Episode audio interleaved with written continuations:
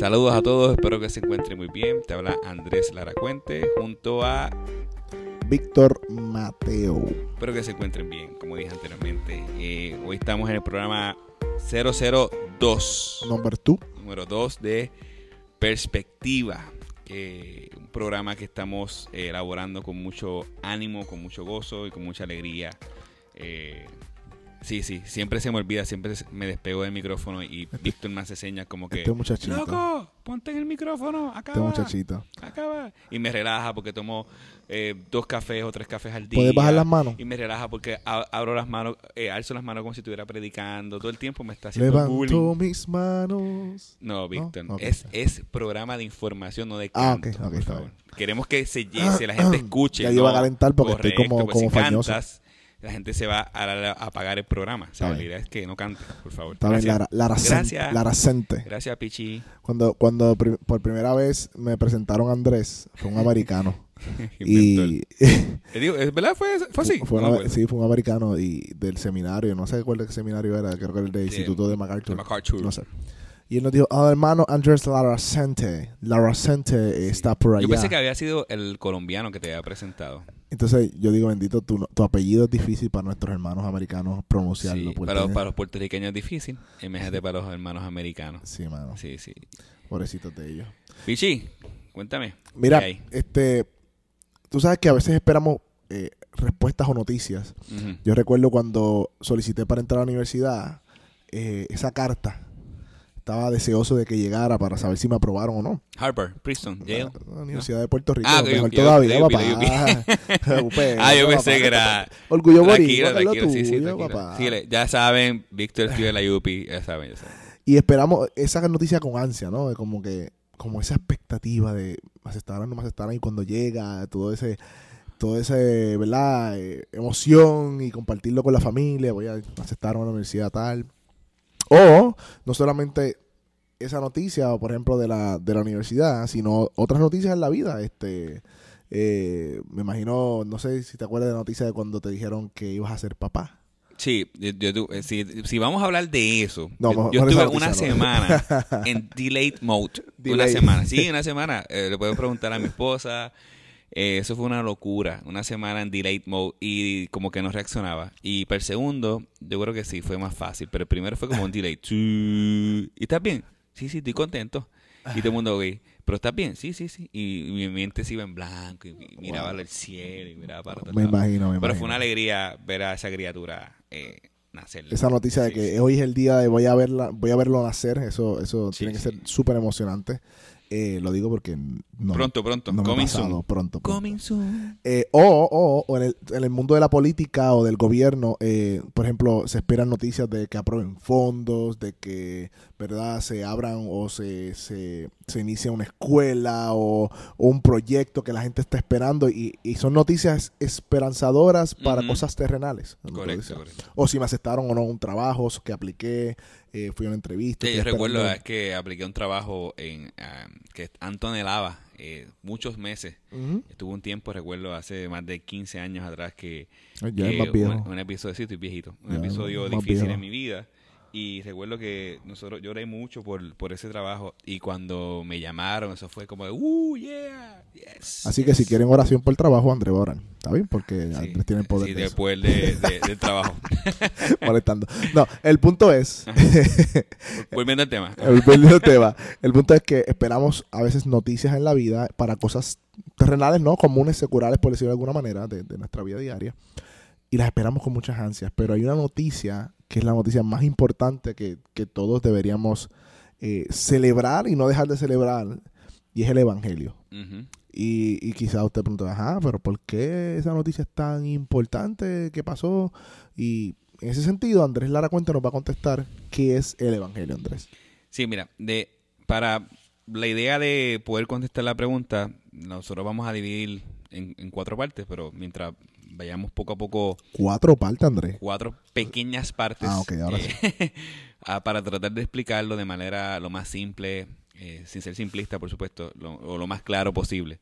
Eh, si vamos a Romanos capítulo 1, versículo 16 al 17, hay un resumen de lo que es el Evangelio y lo voy a atar a otro texto de 1 Corintios 15, 2, 4. Vamos a la Biblia porque tenemos que ir a una perspectiva bíblica de esta buena noticia. Y la palabra evangelio en manera general significa eso, buena noticia. Y no es un evangelio, sino el evangelio. O sea, no es una buena noticia como las que acabó de decir Víctor, sino es la buena, la buena noticia. Eso es como categórico. Como Cate- la, la- correcto. La única buena noticia. La única buena noticia. Este dice, a la verdad no me avergüenzo del evangelio, pues es poder de Dios para salvación de todos los que creen, de los judíos primeramente, pero también de los gentiles, entiéndase los no judíos. De hecho, el Evangelio se revela la justicia que proviene de Dios, la cual es por fe de principio a fin, tal como está escrito, el justo vivirá por la fe. Y si se dan cuenta, el mismo pasaje ya nos está dando a entender de qué trata el Evangelio. Dice que es que no me avergüenzo del Evangelio, pues es poder de Dios. Ahora viene el propósito, para salvación. Ok. Así que mientras hablamos de lo o tratamos de en- entender qué es el Evangelio, a la luz de este texto nos está dando alusión que tiene que ver con una buena noticia en referencia a nuestra salvación. Primera de Corintios, capítulo ci- 15, versículos 2 y 4, dice algo muy parecido. Mediante este Evangelio son salvos si se aferran a la palabra que les prediqué, de otro modo habrán creído en vano. Porque ante todo les transmití a ustedes lo que yo mismo recibí, que Cristo murió por nuestros pecados, según las escrituras, que fue sepultado, que resucitó el tercer día. Así que, de manera general, habla de nuestra salvación y habla de un Salvador, Cristo que murió por nuestros pecados. Ahora, yo, la pregunta que debemos hacer no es ¿salvo de qué? O sea, ¿por qué yo necesito una noticia de salvación? Eh, ¿Qué, qué me está diciendo la Biblia? ¿Que yo estoy que perdido o...? o sea, porque salvación estamos hablando de, de ser librado de algo, ¿no? Correcto. Eh, cuando un salvavidas precisamente va a rescatar a alguien que se está ahogando, lo está librando de algo, ¿no? De un peligro. ¿Cuál es el peligro que yo estoy corriendo, Andrés Lara? Cuente. Voy a Para- hablar del peligro de manera general, rápida, para entonces tratar de explicar eh, ante quién estamos nosotros. Esto es bien importante. Dice Romanos capítulo 1, versículo 18 al 32, porque la ira de Dios se revela desde el cielo contra toda impiedad e injusticia de los hombres que con injust- que, que detienen la verdad con injusticia. Ok, espérate. Ah. Me confundí. ¿Ok? ¿Cómo que la ira de Dios? Porque Dios no es amor. Eh, sí, Dios es amor, Ajá, por eso y porque dice ira. porque también Dios eh, tiene ira. ¿No sabías eso, Víctor? Quiero, me estoy poniendo en un lugar Ah, de una no, persona que estás pregunta. suponiendo, te siento pregunta que las personas puedan hacer, seguro que sí. La, la- la pregunta que surge, pero ¿por- ¿cómo que la ira de Dios? Me perdí aquí. A mí siempre me ha enseñado que Dios es amor y que Él tiene un plan maravilloso para mí y que Él tiene un propósito para mi vida y que Él quiere que a mí me vaya bien y que Él quiere que yo, por eso, por eso yo pongo en Facebook Dios ayúdame o, o que Dios está conmigo o versículos bíblicos para sentirme que en la vida yo voy a tener éxito. ¿De qué tú me estás hablando de la ira de Dios? O sea, ahí yo creo que, que debemos enfatizar o abundar porque tenemos que ver la perspectiva bíblica. Una cosa es lo que uno, uno enfatiza de un mensaje y deja de enfatizar de otro. O sea, tú- tú sabes que a veces lo- lo- los periódicos tiran noticias y son bien irresponsables en muchas ocasiones. Usualmente lo hacen para hacer el anuncio clickable, como que un Sí, clickbait, un- sí, para que le des click correcto. y te dicen eh, tal persona eh, se encuentra, se robó tal cosa. Y cuando lees la noticia, no se robó nada, pero hay un sospecho de que se robó. Eh, pero tú dices, "Diache, pero se robó o no se robó. No se robó, pero lo, lo que quiero es que, que, que entres a la noticia. Y usualmente pasa eso con, con, la, con la Biblia. Cogemos algo de la Biblia, lo resaltamos, pero no leemos la noticia completa. Correcto. Ah, Y, y aquí yo creo que es donde debemos entrar para la perspectiva bíblica del Evangelio. Que, o sea, hay una ira de Dios y hay una buena noticia. Así que explícame cómo eso se Sí, relaciona. yo pienso que para entender bien la ira de Dios tenemos que entender un poco referente al carácter de Dios. Eh, la Biblia nos muestra desde el día uno de la creación que en el principio Dios creó.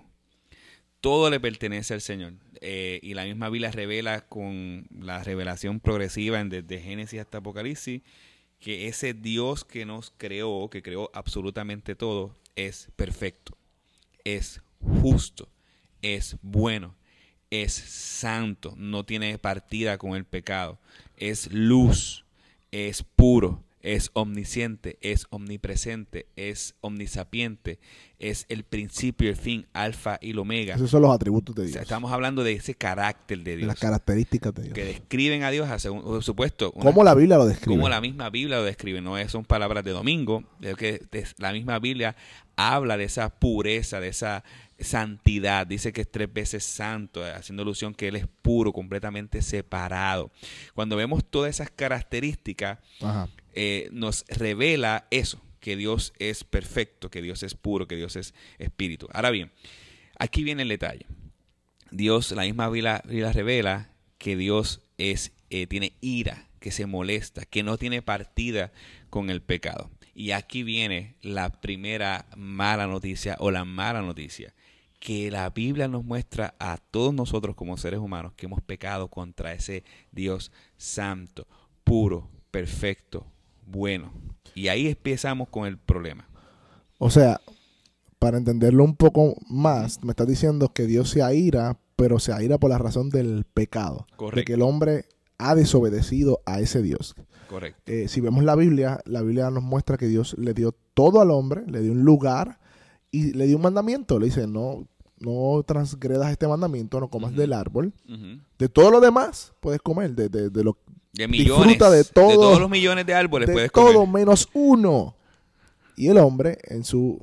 Eh, desobediencia, come y actúa desobedientemente de, de- de lo que Dios prohibió. A partir de ahí hay unas consecuencias de, de esa, eh, de, de esa acción del hombre. Y es, dice que se separó, o sea, Dios expulsó al hombre del huerto y de ahí en adelante el hombre, eh, hay, hay un problema porque Dios no puede entonces convivir con un hombre pecador. Hubo una muerte espiritual, en ese sentido. Y ahí la dice muerte espiritual. Obviamente estamos físicamente vivos, pero es una muerte espiritual. Y desde el comienzo de Génesis vemos como Dios, a pesar de que el hombre ha pecado y ha desobedecido en agrede contra Dios, y de Ujú. hecho le echa la culpa a Dios de su pecado porque le dice a la mujer que La me mujer diste, que tú me diste, sí. eh, estamos viendo todo, vean todo esto, y Dios lo que hace es mata a un animal y los cubre porque estaban desnudos, el primer sacrificio, por decirlo de alguna manera, y comienza en Génesis 3.15 a decir que va a venir alguien quien va entonces a redimir, para decirlo Eso, se- eso se le conoce como un protoevangelio. en Génesis 3.15, Ujú. que va a venir alguien entonces a restablecer todas las cosas. Y la Biblia se trata, de ese sentido, de toda, de cómo Dios cumple esa promesa en Cristo, que es la persona principal del Evangelio, que que es el centro de toda la Biblia. Y tú ves desde Génesis, desde Génesis hasta la llegada de Cristo,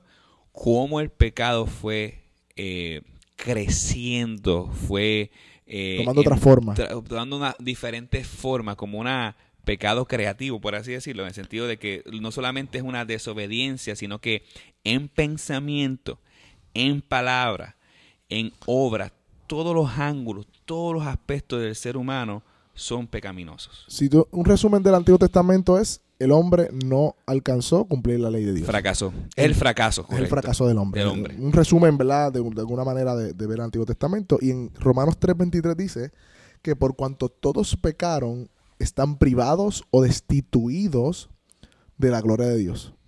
¿Ves? Y ahí está el problema. El Evangelio no comienza necesariamente con la buena noticia. Para que sea una buena noticia, tiene que haber una mala noticia primero. Correcto. O sea, imagínate que tú tengas una enferme- que tú no tengas una enfermedad y yo te digo, encontramos la cura de esta enfermedad, pero tú no la tienes. Para ti sería una buena noticia. Tú, bueno, sí, una buena noticia, pero no tanto. Ahora, si tú tienes esa enfermedad y no había cura de esa enfermedad, eh, ¿verdad? De cualquier enfermedad que sea, y alguien dice, encontramos la cura, para ti eso va a ser una verdadera nueva noticia porque tú tienes esa enfermedad. Pero para que sea buena noticia, tú tienes que entender que tú estás en peligro, ¿no? que, tú, que, tú, que tú necesitas un salvador. Y la Biblia dice que todos, todos, o sea, cuando dice todos, todos los seres humanos están en peligro de la ira de Dios. Porque quien, quien entonces castiga el pecado es, el, es Dios mismo porque hay desobediencia. Sí, y la misma Biblia dice que, la, que Romanos 6:23, que la paga del pecado, estamos hablando de por qué la ira, ¿verdad? Seguimos en la misma pregunta. Hablamos de las perfecciones de Dios, contra quien nosotros hemos pecado, contra un Dios santo puro, y ese Dios demanda una justicia, demanda perfección nuevamente. Y aquí viene el problema. Si nosotros no somos perfectos delante de Dios, si nosotros no somos justos delante de Dios, estamos bajo la ira de Dios porque la paga del pecado es muerte. Dice Pero, la pero yo soy una buena persona, Andrés. ¿sabes? Esa es una pregunta que se puede hacer la gente. Yo, soy una- yo, le- yo no le hago mal a nadie. Yo no robo. Yo no mato. Es más, yo le doy de comer a los pobres. Yo oro o rezo todas las noches.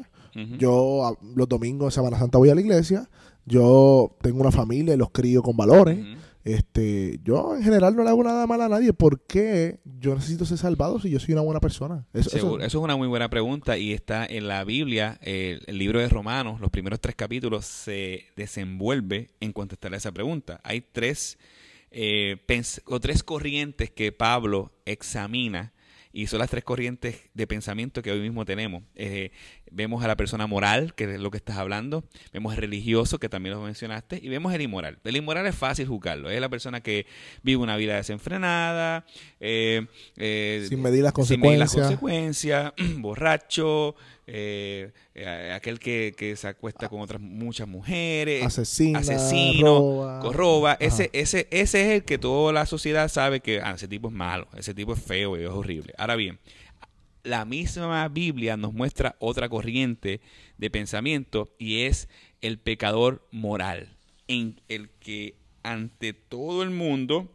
es el buena gente, no rompe un plato, viste bien, tiene un- una apariencia eh, saludable, tiene una familia muy estable, pero si examinamos su vida desde el día 1 de su nacimiento hasta el día de hoy, su vida, sus pensamientos, va a con la cara de que ha pecado contra Dios.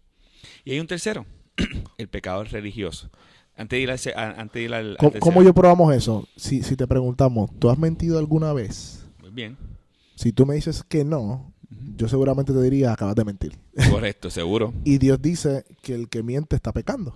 correcto. O sea, y una y quebrantar la ley para Dios es pecado y por ende muerte. Así que todos nosotros hemos incurrido en transgredir o, o no cumplir la ley de Dios en algún momento o de pensamiento, de intención o de hecho. A veces hacemos las cosas buenas con malas intenciones, con que para que nos vean, para, se- para sentirnos bien con nosotros mismos, para curarnos en salud, como dicen por ahí.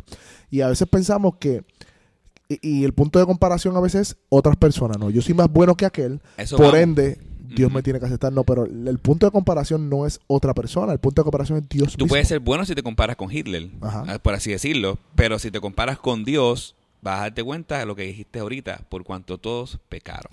Así que todos, cada uno de nosotros. Y está el religioso, que es el tercero que va a hablar. el religioso. El religioso es aquel que cree que por sus propias o buenas obras puede alcanzar el favor de un Dios tan santo y perfecto.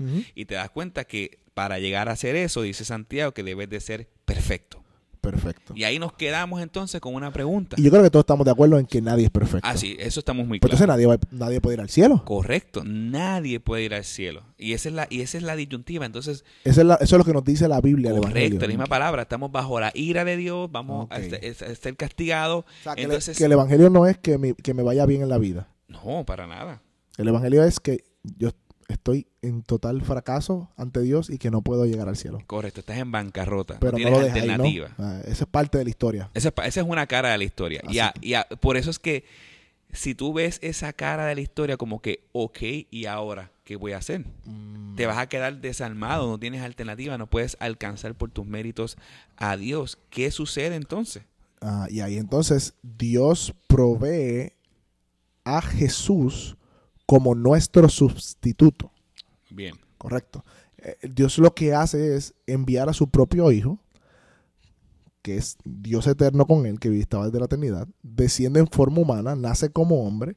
De una Y- virgen. de una virgen, y Jesús lo que hace es entonces vivir una vida santa, pura y recta que nosotros no pudimos vivir. Perfecta. O sea, él Sin cumplió- pecado. Él sin pecado cumplió la ley de Dios. Por ende, dice la palabra, en él me complazco, él este es mi hijo amado. O sea que eso viene siendo como que el primer representante de la raza humana era Adán. Ajá. Entonces todos los humanos fracasaron Muy bien. y por consiguiente Dios envía un nuevo representante. Muy que bien. En Daniel 7 dice que es el Hijo del Hombre, Muy eh, bien. apuntando a, a A Jesús. que estaba que profetizado. estaba años antes. profetizado desde todo el Antiguo Testamento hasta el Génesis 3, lo vimos.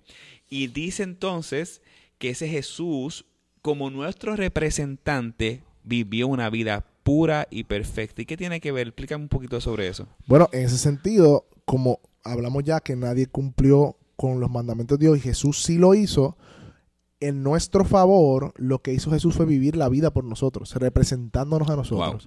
Y en, un pasaje tan conocidísimo que dice eh, Juan 3:16, eh, que Dios amó tanto al mundo que envió a su propio Hijo para que todo aquel que en Él cree, y ahí que Pablo dice fe, o sea, el yo creer en Cristo me hace obtener el resultado de la vida de Cristo, que es vida eterna.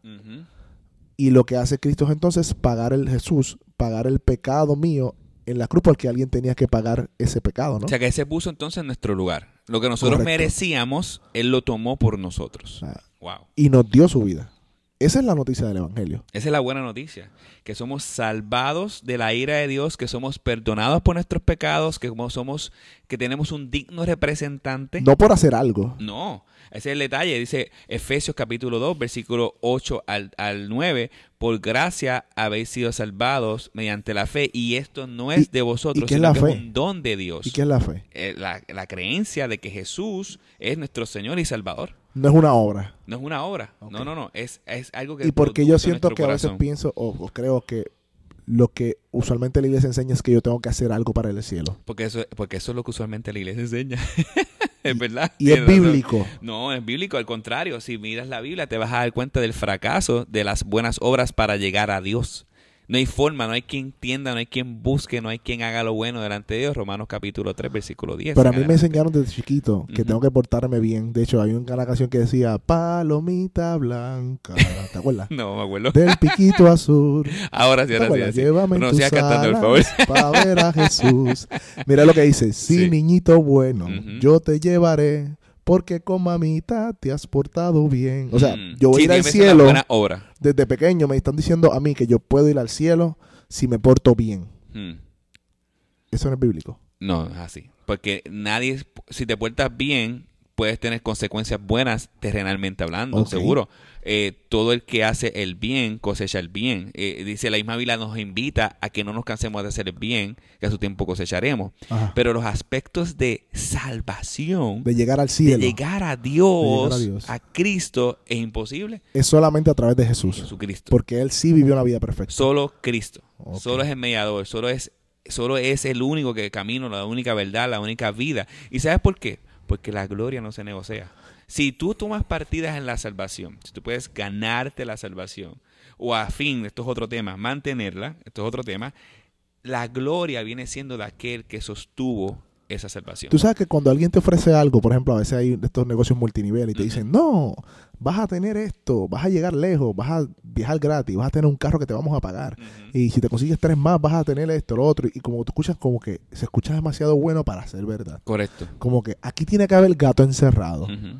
No es así con el Evangelio. Parece como demasiado bueno el pensar de que, aunque yo merecía la muerte, Dios en- dio a su hijo para que su hijo viviera mi vida y mal, castigó a su hijo como si fuera yo para yo ser perdonado a través de la fe.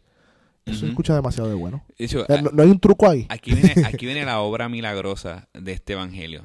Aún con una buena noticia, las personas tienen respuestas completamente diferentes. Eh, Por ejemplo, esa buena noticia, tú que lo estás hablando, puede generar en ti, wow, impresión, ¿no? Agradecimiento. así- así es que- Así que se supone. Pero tristemente, el pecado ha si- ha sido tan fuerte en nosotros que en persona esa respuesta es: no, no, yo tengo que hacer algo. Déjame hacer algo. Yo no, no, puede ser así tan fácil. Yo no quiero. Eh, sí, sí, pero yo creo en otras cosas. Yo creo en, en otros dioses. Y por ahí sigue, sigue, sigue, sigue, sigue, sigue. Cuando vienes a ver, hay un rechazo, la verdad. ¿Y sabes qué? Eh, eh, Antes que, que sigamos abundando la respuesta no siempre va a ser, no, no, no me interesa, no quiero el Evangelio. O sí, amén, qué bueno, suena súper bien. La respuesta que Dios nos demanda es arrepentíos y creed. Es que esa es la única respuesta adecuada a algo como esto. Arrepentirse, sea, eh, un sincero, honesto reconocimiento de, de bancarrota espiritual o decir, no, no, realmente me No puedo llegar no a puedo, y he Dios. pecado contra He Dios. pecado contra Dios, seguro. Perdóname, Dios. Correcto. Yo creo que esa es la respuesta correcta. Porque una noticia como esta, uno no decir, ay, qué cool, y seguir caminando es que no entendiste.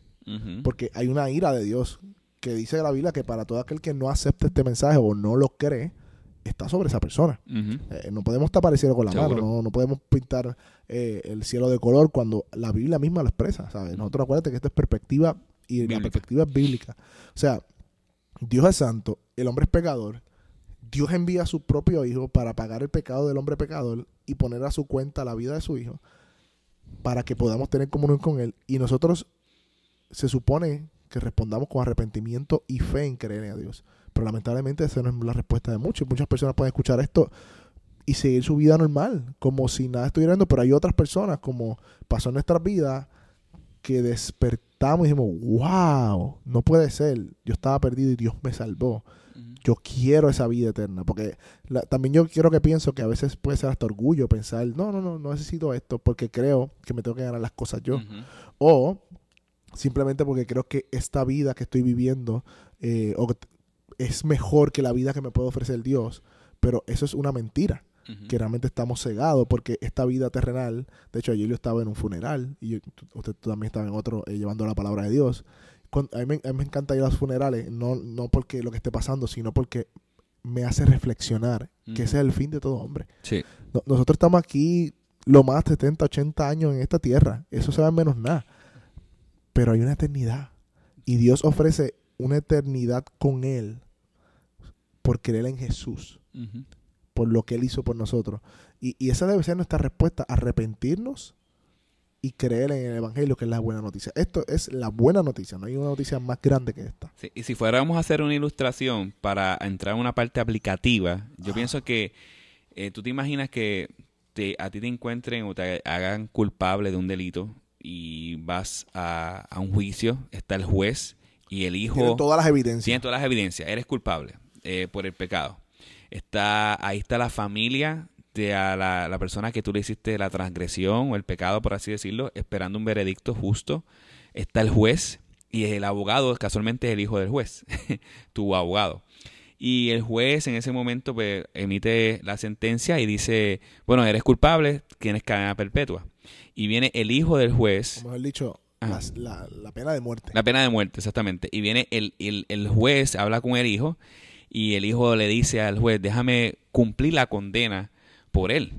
Y entonces la gente se queda como que, ¿qué, qué es esto? Y viene el juez, y viene el hijo del juez, el abogado, por así decirlo, y cumple la condena. O sea, el juez aprueba que su hijo cumpla la condena de una persona que fue asesina, que no tiene nada que ver, que ha, ha pecado contra la ley, ha transgredido la ley, y el juez ha querido entregar a su hijo. Seguro, porque es un- eh, es un juez justo. Sería injusto decirle, bueno, yo soy todo amor, te perdono, vete. Y entonces, ¿quién va a hacer justicia? A la familia. Pero el juez, si, si el abogado se pone en el lugar para recibir la condena, la, hay alguien que se condenó. Ahora bien, mira qué interesante hace el Evangelio. Hay una, hay una doble verdad aquí. El, la persona recibe el perdón por su cometido, porque alguien va a pagar la pena de muerte. Eh, la persona va a estar pagando la pena de muerte. Y el juez al final del juicio se acerca a la persona y dice, ok, eh, ¿qué vas a hacer ahora? ¿Tú tienes casa? No, no tengo casa. Ok, ¿qué vas a hacer ahora? ¿Tienes dónde dormir? No, no tengo dónde dormir. ¿Tienes dónde comer? No tengo dónde comer. Ok, vente conmigo. Viene el juez, lo invita a su casa, le a- lo a- dice, te al voy que a adoptar merecía la condena. al que merecía la condena, te voy a adoptar, firma los papeles de adopción, ahora eres mi hijo. Ese es el Evangelio. Ahora paso a ser familia de Dios. Wow. Y, y esa ilustración nos lleva a entender, por lo menos estos últimos cinco minutos, unas aplicaciones referentes a, la- a esta ilustración.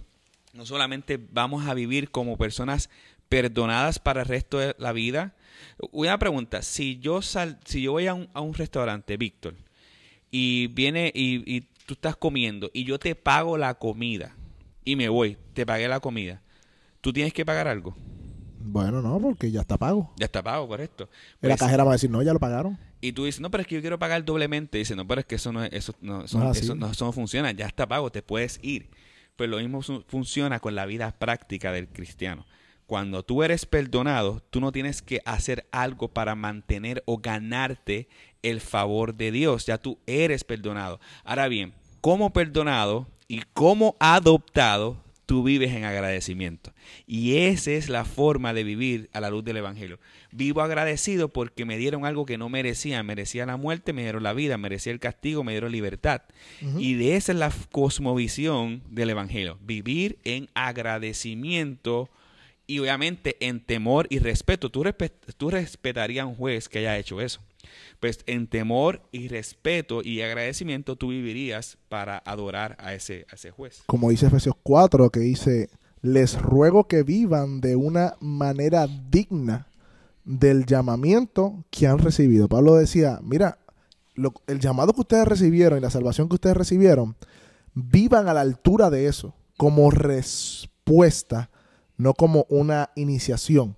O sea, así que no- los creyentes, eh, bíblicamente, vivimos, queremos vivir la palabra de Dios eh, y la palabra de Dios tiene aspectos morales de la vida, eh, pero no para tener a Dios de nuestro lado. Ya Dios, por medio de su Hijo, es- estamos en Él, ya, ya, ya hemos sido aceptados, no tenemos que ganarnos su favor, sino que en respuesta a esa gracia y ese evangelio que hemos entendido, queremos vivir a la altura de ese llamado. Y eso corre, y por eso nosotros eh, vivimos a la luz de, de- de la, de la moral que nos enseña la Biblia, no para ganarnos a Dios, sino porque ya Dios nos ha ganado. a Y la moral empieza, esa moral que estás hablando, que es el resultado del evangelio, empieza en el corazón. A veces nos enfocamos más en la apariencia, En la apariencia, lo de en afuera. cómo viste. Bueno, ahora yo soy cristiano, a ponerme la corbatita, etcétera. Pero no se nos olvida que cuando hablamos de moral, estamos hablando de la intención del corazón. Muy y bien. ese corazón, el que quita el corazón de piedra y pone un corazón de carne y hueso, eso se llama conversión,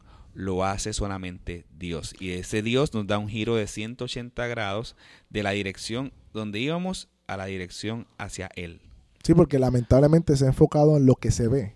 Porque obviamente lo que se ve, eh, pues es fácil de identificar. Seguro. Y yo puedo estar vestido como un creyente, Ujú. aparentar ser un creyente, tener una Biblia como se supone que tengo un creyente, vaya los domingos a la iglesia y no ser un creyente. Eso es posible, lamentablemente, porque a veces nos enfocamos en lo de afuera, en lo que piensan los otros, pero no en lo que Dios está interesado, que es el corazón, que es lo genuino y que de ahí nace verdaderamente las buenas obras. Exactamente, ese, ese es el fruto. Y pienso que hemos dado un panorama bastante claro de lo que es el Evangelio. Dios perfecto, hombre pecador, Jesús nuestro sustituto, el justo por los injustos a fin de llevarnos a Dios, que eso debe generar en nosotros una respuesta, arrepentimiento y fe para vivir para Él. No intentes vivir para Él sin, sin lo primero. Seguro. Ah, no es al revés. Vas a no, es, fracasar. no es primero vivo, trato de cumplir la Biblia, porque la Biblia es un libro de reglas, para entonces eh, lograr el favor de Dios. No, no, no. No hagas al revés, porque no vas a lograrlo. Primero cree. Cree en el Evangelio. Cree que estás perdido. Cree que necesi- o sea, tienes que entender que estás perdido, que hay un juicio eterno, que Dios está irado contra ti, porque has pecado, has vivido tu vida de espalda de Él, y que un domingo al año, un viernes santo al año, y las obras buenas no son nada delante de Él, porque la única obra perfecta la hizo su Hijo, así que es a través de su Hijo, eso es lo que dice la Biblia, solamente Él dice, yo soy el camino, la verdad y la vida para el Padre. Nadie puede venir a mí. Al Padre si al no es por mí. exacto, no es por Así que mí. eh, la misma Biblia es clara en, el aspecto de que solamente a través de Jesús podemos llegar a. Dios, solo Cristo. Así que cree en esa noticia, arrepiéntete y únete a una comunidad de fe donde puedas crecer en esa entonces respuesta digna de vivir para Él. Le invitamos a todos, ¿verdad? Dependiendo de dónde vivan, nosotros eh, somos parte de una, una red de iglesias y que tratamos de que sean iglesias saludables. Vivimos en un mundo donde la realidad es que no existen muchas iglesias saludables.